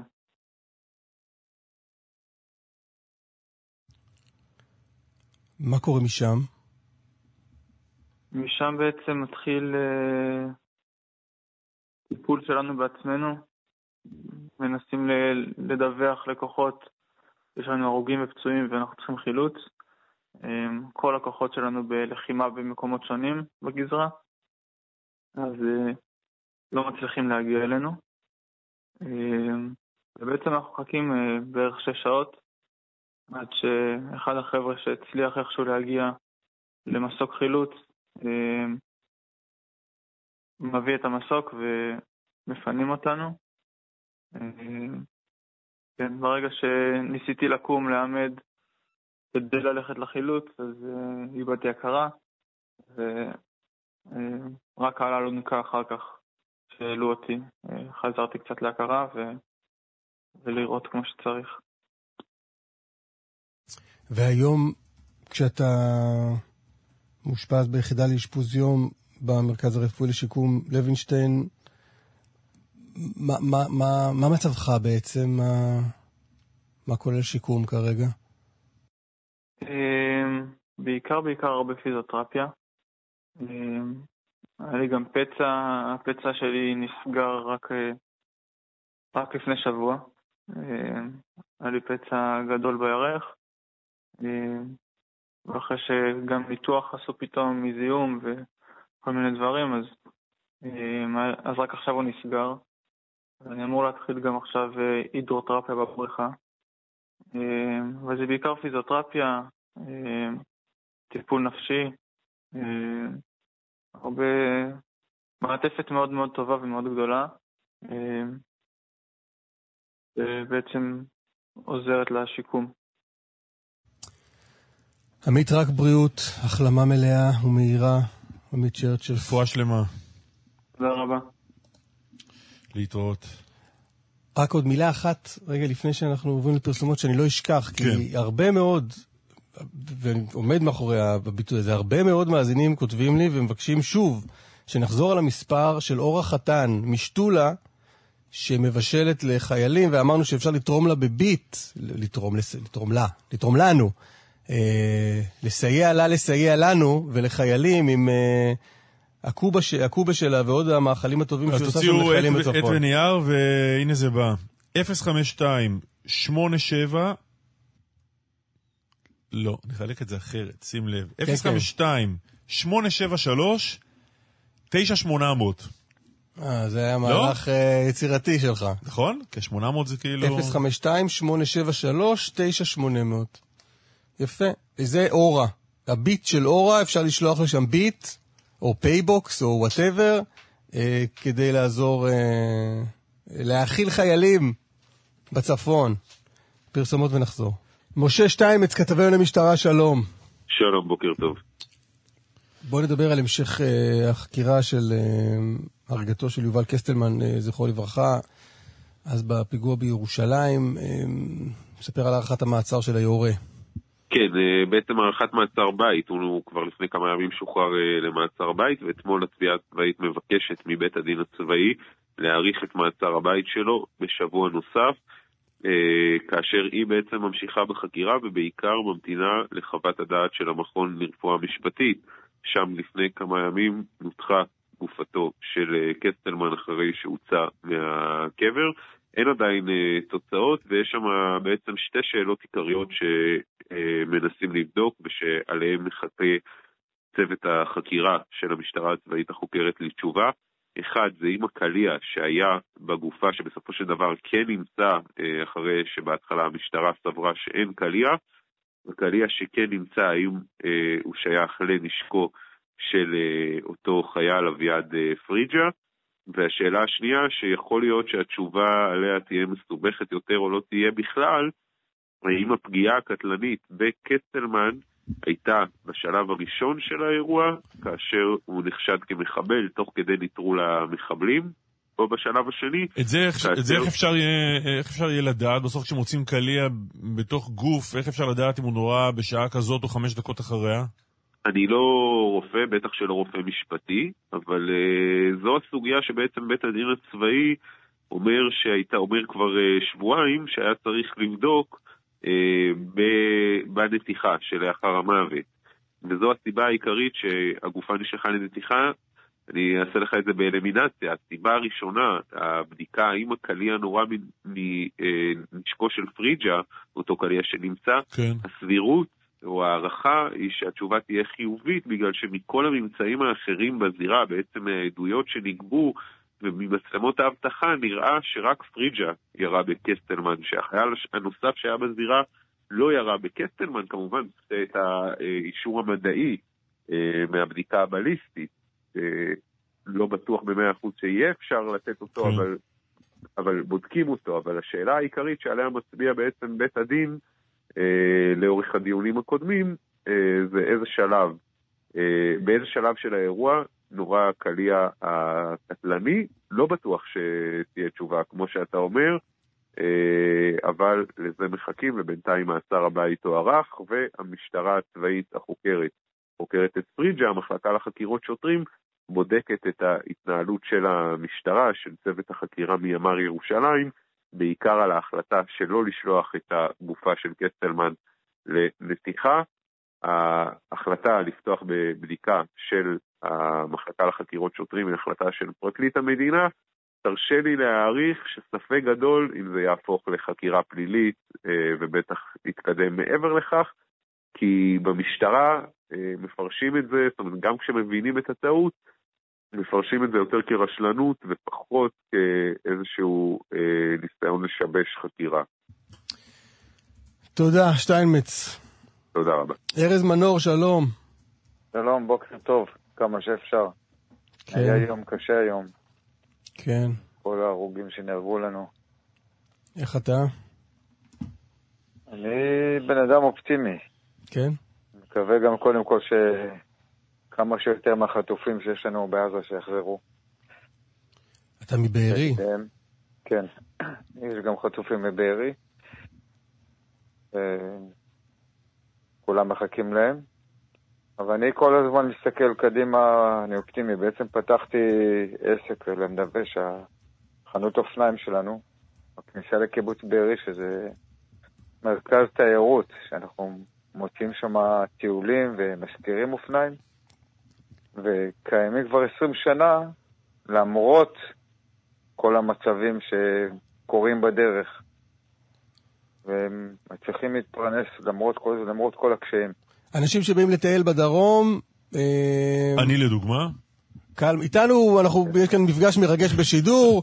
אחד האנשים שהשתמשו בשירותיך נמצא איתנו כאן, קלמן שלום. שלום, שלום. פעם, פעם, פעם, פעמיים אה, אתה לקחתי... יכול להגיד שלום לארז, הוא גם נמצא איתנו שלום בקו. ארז, מפגש מרגש. מה העניינים? קלמן, ספר קצת אולי מה... באיזה נסיבות השתמשת בשירותיו של ארז? בנסיבות שכולם משתמשים, לא ארז, כשרוצים לטייל שם לראות אה, כלניות. אז מה, שוכרים אופניים, לוקחים אופניים ומטיילים בין הכלניות ממש עם ככה, האופניים. ממש ככה. יש לנו פה, יש לנו, לא פה, יש לנו הרבה מאוד מסלולי אופניים, מסלולי אופניים שמתאים למשפחות, מסומנים, ואנחנו נותנים אופניים גם איכותיות, מסבירים על המסלולים, אנשים יוצאים, נהנים, אם יש למישהו תקלה באופניים או שכזה, אנחנו באים, עוזרים. לא... אנשים uh, מרגישים שיש להם מאחוריהם גב שיעזור להם בכל, צור... בכל... בכל בעיה אם יש. ומגיעים uh, אלפי אנשים לרכוב אצלנו, הרוב בחורף, בתקופת הכלניות, אבל גם כל השנה. אז מה קורה עכשיו? עכשיו, הכל סגור, החנות לא נפגעה מהחמאס, אבל הכל מסביב לצבא. ברגע שנכנסים לאזור של קיבוץ בארי זה מחנה צבאי אחד גדול. זה זה שטח צבאי סגור והמון המון צבא שנמצא שם. אין, אה, אין שום אפשרות להתקרב לשם. רק יש שם אה, תותחים שיורים וטנקים שנוסעים שם ו... וכלי צבא וצבא שנכנס ויוצא מעזה. זה המצב. ואתה החלטת לנדוד בינתיים. אה, אנחנו אמרנו שנעשה גיחה, יש לנו, אנחנו חנות גדולה בנוסף לזה שאנחנו מזכירים אופניים, אנחנו גם חנות אופניים. שעם מלאי גדול, אנחנו חנות גדולה יחסית בסדר גודל ארצי. ויש לנו מלאי מאוד גדול, ואמרנו, אנחנו חייבים קצת למזער נזקים ולמכור חלק מהמלאי שיש לנו. וככה הוזמנו בעצם לשרונה, שהם אנשים נפלאים, אה, גם קבוצת ביג וגם אה, כל האנשים בשרונה שהם אה, מארחים אותנו ונותנים לנו הכל ללא תשלום. ו... ובהתחלה היינו זה סוף שבוע שלישי, ואנחנו בהתחלה, היה פרסום טוב, ועכשיו כבר לא כל כך יודעים עלינו, אז פחות, אנחנו נמצאים שם כרגע ב... לא בצורה שמכסה את ההפסד. עכשיו אנחנו יותר מפסידים כרגע, אנחנו צריכים עוד פרסום כדי שיגיעו אנשים שרוצים אה, קצת לפרגן לנו ולקנות אצלנו. אה, כי אנחנו סוף שבוע האחרון וזהו, אנחנו חוזרים חזרה. ואחרי זה נחפש מה נעשה הלאה. אנחנו לא אז נגיד, מה היית רוצה שיגידו, לא יודע, נגיד בתחנת רדיו ארצית עם... אה, לא יצויר שאפשר. כן, נגיד, נדמיין ביחד שבתחנת רדיו, שיש לה הרבה מאזינים בארץ, מה, מה היית רוצה שיגידו עכשיו? כולם מוזמנים להגיע אלינו, חמישי, שישי, שבת. חמישי, אה, שישי, שבת בשרונה? בשרונה, כן. איפה, איך רואים? יש שלט? אה, זה... אנחנו זה- בכניסה A, זה, החנות היא, יש לה חלק, היא בעצם כלפי חוץ, כלפי הצד המערבי של שרונה. מהמם. נמצאת בשרונה מרקט, בתוך המבנה הזה, אבל יש לה... מה אפשר אה, למצוא מה אפשר למצוא אצלך? הכל, הכל. כל סוגי האופניים, יש לנו מעל 100 זוגות אופניים שם, והמון המון ציוד. המון ציוד אה, לאופניים, תיקים, קסדות, פנסים, נצצים, מנעולים, המון המון המון דברים. אנחנו באמת חנות עם המון אה, מבחר מאוד אה, גדול, עם מאיזה. שעה, מאיזה שעה אתה פתוח? אנחנו... קלמן מסיים פה את השידור ב-10 ו- וצריך משהו לאופניים שלו, אז הוא לא יודע אם... זה כבר היום פתוח? אנחנו פתוחים מ-12 עד 6 בערב, 12. עכשיו זה זמן קצר. ביום חמישי מ-11 עד, אה, עד, עד אה, 7 בערב. אהה. יום שישי מ-10 עד, אה, עד, עד אה, 3 אחרי הצהריים. כן. ויום שבת מ-11 עד 7 בערב. אוקיי. יפה. אה, וזהו, אחרי זה אנחנו כבר אה, לא נהיה, לא נהיה יותר שם. ואז מה תעשה?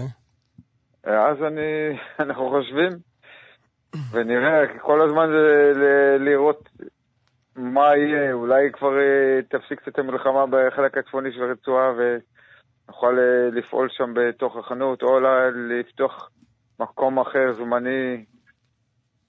אה, צריך לראות לפי משתנים דברים כל הזמן, אז כן. עוד אין לנו החלטות מה נעשה אחר כך. טוב, בקיצור, אם אתם צריכים משהו עובדים. מכל הרשימה הזו, אה, ארז מחכה לכם ב- בשרונה. זאת אומרת, מי, מי לא צריך אה, דברים לאופניים, או אופניים? אם, אם, תראה, אם יש לך אופניים, אתה צריך ציוד לאופניים, אם אין לך נכון? אופניים, אז לך תקנה. אם זה צריך, אתה צריך אופניים. אוקיי, כולם, בקיצור. אז זה בשרונה. יש לנו אופניים מאופני ילדים ונשים, ואופניים לעיר, לתל אביב, ואופני שטח, ואופניים מקצועיות ברמות גבוהות גם כן. כל המבחר יש לנו. וגם אופניים יד שנייה, שמתאימות גם כן לאנשים שרוצים אופניים אה, בלי סיכון ל- של גנבות, שזה יעלה להם הרבה יש, כסף. אה, יש תלת אופן? תלת אופן אין לנו פה, יש לנו בבארי. אה, בבארי. טוב, כשתפתחו בבארי, בעזרת השם בקרוב, אז אה, כן. נבוא זה לקנות תלת אה, אופן? זה נחמד, זה חמוד, אתה שם את הילדים מאחורה, אתה זה, זה חמודי. נכון? זה- זה כלי כלי מגניב. אה, יכול להיות. בקיבוץ כן. זה עולה חזק. אה, אצלנו דווקא לא כל כך, יותר אה, אופני, כמו אופני עיר, אופני טאונים, מה שנקרא, אופניים. יותר קלנו- קלנועיות, בואו נודה על האמת. אה, יש המון אופניים. בוא נגיד, הרבה מהאופניים עכשיו עברו לעזה. גנבו אצלנו בקיבוץ המון המון אופניים, גם אופניים מקצועיות. אה, תוך. תוך כדי בטח, המון, המון. כלומר, על הדרך אחרי שגמרו לרצוח, גם גנבו אופניים, כי אמרו, כן. אנחנו כבר פה, יאללה, הרבה הכל. מאוד, כן, חזרו ברכיבה. אפילו השבוע החזירו לנו זוג אחד מ- מעזה. זוג אופניים אחד. מה זאת אומרת החזירו? איך מחזיר? הצבא מצא אותם, יש להם מדבקה ש... של המדווה שנקנו בלמדווה. וואלה. החזיר אותם. ארז, כן. שיהיה בהצלחה. תודה אה, רבה. והלוואי ואנשים אה, יבואו. מזמין את כולם להגיע אלינו, לפרגן. כל מי שצריך איזה משהו לאופניים או אופניים, מוזמן להגיע. גם לבוא לתת חיבוק, אפילו בלי לקנות גם טוב. מבטיח לחבק את כולם. ו... ארז, תודה רבה לך. שיהיה רק טוב. להתראות. תודה.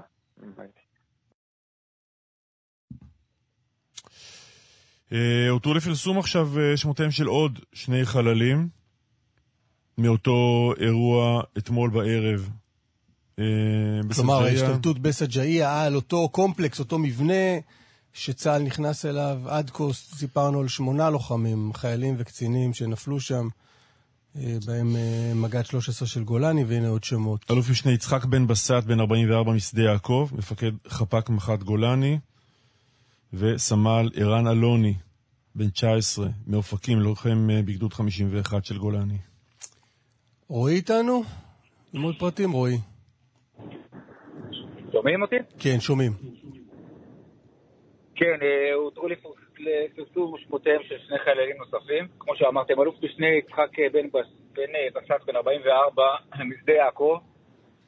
גדל ביישוב נווה צוף, עשה את כל תפקידיו בחטיבת גולני, ואחד התפקידים האחרונים שלו היו מפקד חטיבת גבול מצרים, פארן, שנקראת חטיבת שגיא. אה, הוא כבר היה אמור לפרוש אה, מצה"ל ממש בחודשים האחרונים, ואז פרצה המלחמה.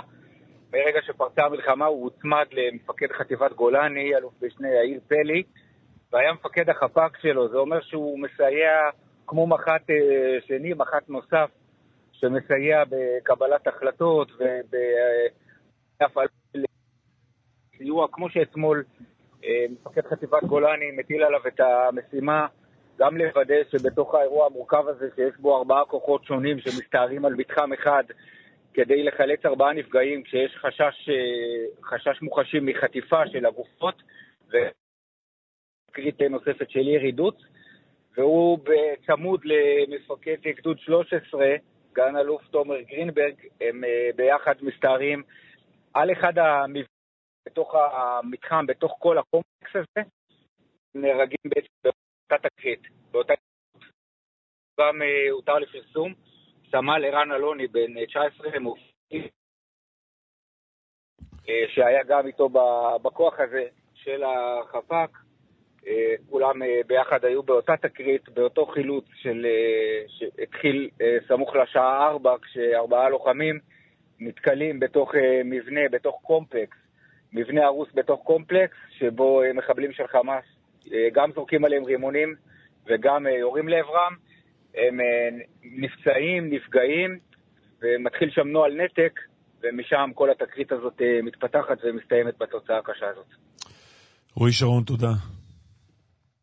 איתנו דוב גילהר, הוא כתבנו באירופה. שלום דובי. שלום דובי. כן, כרגע בארץ לצורכי המלחמה כן, זהו, אתה, והמשימות הרבות. אתה מספר על אירופה מפה. נכון. יותר נכון. טוב. אה, יותר טוב, גם מזג אוויר יותר טוב. כן, גם פה זה פה. ומאזין לתוכנית שלכם והכל כל כך עצוב. כן. אתה, אתה לא יודע את זה, אבל אתה האתנחתא האסקפיסטית שלנו. באמת, אה, לא, זה- כמו שאתה אומר, אני אנצל את זה כדי להגיד, אנחנו משדרים פה בבוקר הזה כבר כמעט שעתיים, ו... אני מרגיש שסחטנו מעצמנו ומהמאזינים את כל, אה, כל קשת הרגשות האפשריים.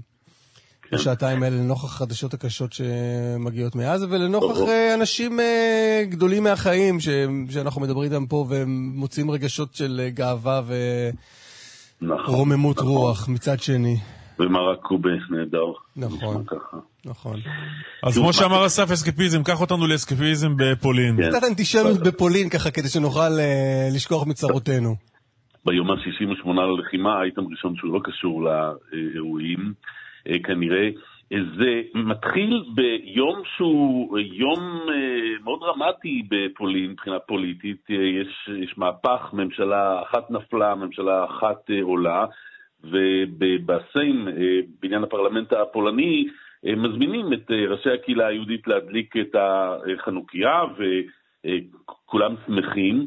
אה, ואז אה, כשנגמר טקס ההדלקה והנרות עדיין אה, דולקים, אה, ניגש אה, אה, אחד מראשי מפלגת הימין הקיצוני, הקונפדרציה. זו מפלגה אה, אנטישמית מלא מלא, קוראים לו גז'גורז' בראון, והוא לוקח מטף כיבוי מהאדומים הגדולים האלה, וגם טורח לצלם את זה, כן? זה היה מין אה, מבצע כזה, מבצע ראווה כזה. ברור, כיבית- כיבית. ולא צילמת, כאילו לא כיבית. ככה נראה. אה, ומתחיל להתיז את הסילון הלבן הזה, שם מרסס לא רק את כל החנוכיה בקצף אה, ו- ובאמת מכבה אותה, אלא גם את עצמו. אה, הדבר הזה באמת באמת ביזארי ומאוד יוצא דופן. איזה בחור שלא מזמן צייץ וקרא לשגריר ישראל בפולין ללכת הביתה, או יותר עדיף הוא כתב, לך לעזאזל. אמ, ורק להסביר את הסיטואציה הפוליטית אה, בפולין. אה, אם מפלגת חוק וצדק, זו המפלגה שהייתה אה, שמונה שנים ועליה עסקנו די הרבה... מפלגת השלטון היוצאת. נכון, מפלגת השלטון. אם היא הייתה מקבלת עוד קצת אחוזים בקולות, והיא הייתה צריכה עוד את השפיץ הזה כדי להשלים ל-50 אחוז ועוד קול, סמי הכבאי היה בפנים. היה בפנים בתור שר בממשלה, וזו זו, זו, זה בעצם האבסורד. אבל תגיד רגע, תן רגע את האידיאולוגיה מאחורי המעשה. אני לא חושב שיש אה, איזושהי אידיאולוגיה מאחורי המעשה. מדובר באיזה אה, בחור חמום מוח, אה, כן? שדי די מוכר שם ב, אה, בפוליטיקה הפולנית. מה זה מוכר? מה הוא. עשה במבצעים קודמים? אה, זה בעיקר התבטאויות בנוגע לקהילת אה, להט"ב, אין לי את הציטוטים המדויקים כרגע, אבל בנוגע לקהילת הלהט"ב, כנגד האיחוד האירופי, כנגד מהגרים, כל מה שיכול לגרום לשנאה לא, אבל הוא... זה- סליחה רגע שאני מחפש אה, היגיון בשיגעון, אני מצטער, אבל... ה- כן. הוא- הוא- זה זה שנאת יהודים, כלומר הסמל הזה של החנוכיה עם הנרות, זה סמל יהודי בעיניו, והוא רוצה להילחם בסמלים יהודיים? קשור למלחמה, ו- וכל מה, ש- כל מה שגורם ל- לתקשורת, וכל מה שגורם ל... אה, לרגשות אה, אה, ככה לגאות ואולי להביא אה, מנדטים, זה, זה כנראה לגיטימי שם. זה כן, מביא אה, מנ- זה מביא מנדטים אה, לכבות חנוכיה אה, בפולין? יש, יש בהחלט. אה, פולין היא אה, מדינה שיש בה קינים אנטישמיים גדולים, אין מה לעשות, מאז ועד היום. רואים את זה גם בסקרים. אה, מפלגת חוק וצדק לא... מעניין, אני זוכר שכשהייתי בפולין לפני כמה שנים והמדריך אה, דיבר בקול רם מאוד ברחובות פולין, ואני כישראלי שחינכו אותו הרבה שנים לא, לא לדבר עברית בקול רם ברחוב כשהוא באירופה, הוא אמר לי, הכל בסדר, הם מאוד מאוד בעדנו פה. תראה, אה, פולין היא מאוד גדולה, אה, והיא מאוד אה, אה, מגוונת ב- באוכלוסייה שלה, ויש את הערים שהן מאוד ליברליות, ושם באמת אה, אה, זכתה המפלגה של דונלד טוסק והקואליציה החדשה. אה, זה, זה לא היה הכרעה מוחלטת, כלומר, כן היה אה, רוב שהביא לחילופי השלטון, אבל זה לא שפולין התהפכה, וכן, יש שם קינים שהם אה, בהחלט אנטישמיים מאז ועד היום, אה, שונאי אה, יהודים ושונאי מהגרים ושונאי אירופאים, איחוד אירופי ושונאי אה, בכלל. אה, זה, זה זוכה לגינוי כמובן. אה, רק, רק, רק להסביר, הנשיא דודה, זה הנשיא ממפלגת חוק אה, וצדק, אירח, אני חושב, אתמול או שלשום, גם הדלקת נר וגם אירוע למען החטופים. לא, לא מדובר במדינה שהיא כולה ככה בתוכנית הזאת. גם נשיא, גם דונלד טוסק מגנה את העניין הזה, נשיא הפרלמנט מכריז שהיום, נר שביעי, תודלק שוב החנוכיה, שוב בנוכחות הקהילה היהודית ושגריר ישראל, אה, אז די מתביישים בעניין הזה, והוא באמת מפריע באירוע המאוד דמוקרטי הזה, שאם נשאר לכם שנייה אני אוכל להגיד גם לגביו משהו. לא יודע, נשאר לנו שנייה? אה, רק לומר שאחרי שמונה שנים שמפלגת חוק והצדק אה, עשתה פוליטיזציה של מערכת המשפט, פוליטיזציה של השידור הציבורי, איסור מוחלט על הפלות, עכשיו אה, הקואליציה החדשה, הממשלה החדשה, הולכת להתחיל אה, לשנות את העניין הזה, והשאלה הגדולה היא קודם כל איך חוזרים אחורה גם אל חיק האיחוד האירופי, איך מחזירים את החופש לבתי המשפט, כי חוק וצדק הספיקו להכניס שופטים מטעמם במשך שמונה שנים, טוב. לשנות את... אה, בית המשפט העליון, את, אה, אוקיי. את בית המשפט הקונסטיטוציוני. דובי, אנחנו צריכים לעבור לעומר בן רובי. יותר חשוב. תודה רבה, דובי, תודה. בואו נעבור מכאן אה, במהלך לא פשוט. הישר לעומר בן רובי, שלום. האמת שאנחנו נשארים במזרח אירופה באיזשהו אופן, אז בוקר טוב אסף, בוקר טוב קלמן. אין ייאוש בעולם כלל, זה משפט ידוע של רבי נחמן, בגלל זה אנחנו נשארים במזרח אירופה. המשפט הזה, אין ייאוש בעולם כלל, חיוני תמיד, במיוחד בימים האלה. המקור של המשפט הוא בליקוטי מוהר"ן, זה ספר היסוד המכונן של חסידות ברסלב. רבי נחמן, נזכיר, הוא נינו של הבעל שם טוב. נולד ב-1772, ייסד את חסידות ברסלב, נפטר משחפת בגיל צעיר, 38. נקבר בעיר אומן שבאוקראינה. כל אחד שיחשוב על עצמו מה הוא הספיק לעשות עד גיל 38, לעומת מה שהספיק רבי נחמן לעשות, ושירגיש רע עם עצמו בבקשה. אנחנו יודעים שהוא קבור בעיר אומן שבאוקראינה, רבי נחמן, את זה אף אחד לא פספס אני מניח. אה, בחסידות גם את זה אנחנו יודעים, הניגון הוא כלי מרכזי. בעבודת השם, וכשאתה עוסק במשפט כל כך נפוץ וידוע כמו אין ייאוש בעולם כלל, השאלה איך אפשר עדיין ליצור איתו משהו חדש. כן. אז הנה, יש שיר חדש שמצליח לעשות את זה. היוצר והזמר הוא אליעזר הכהן בוצר, ידוע בשם בוצר, פשוט ככה, מוזיקאי יליד צפת. נשמע אותו בגרסה חדשה משלו לאין ייאוש, עיבוד והפקה מוזיקלית אורי אבני. זה יפה ומרגש ותפס אותי חזק מהאזנה הראשונה לשיר. אז הנה זה כבר ברקע ושיהיו בשורות טובות לעם ישראל בחודש טבת, שמתחיל היום. חודש טוב. חודש טוב. הרמתי את עצמי ושוב נפלתי, אך אל מצב שאני מוותר על הנשמה שלי. וכל הטראומות שאני סוחב על הלב, חריקות נעורים והכאב הביאו בי רגש עם כוחות להתגבר. על החולשות שלי. לא להפסיק להיות טוב. להעיר מהבית אהבה טהורה אל הרחוב. למרות כל הניסיונות. להיות האדם שנועדתי להיות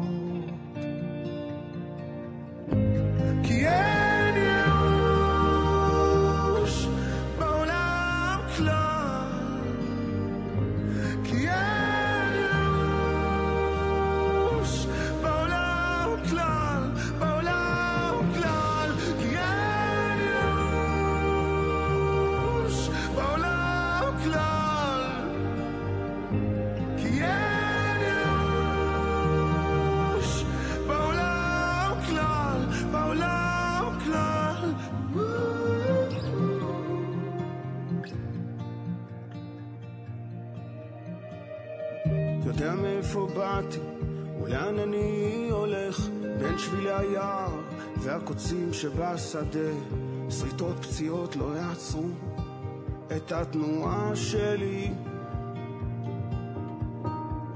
כל מה שקלקלתי אני יכול עוד לתקן, הנר של העולם דולק אצלי בלב, פועם בפעימות שמתמזגות עם הסביבה שלי. לא להפסיק להיות טוב, להאיר פנים לרחוק ולקרוב, לתת לאמון רק להיות הניקיון של כל הטעויות. כי אין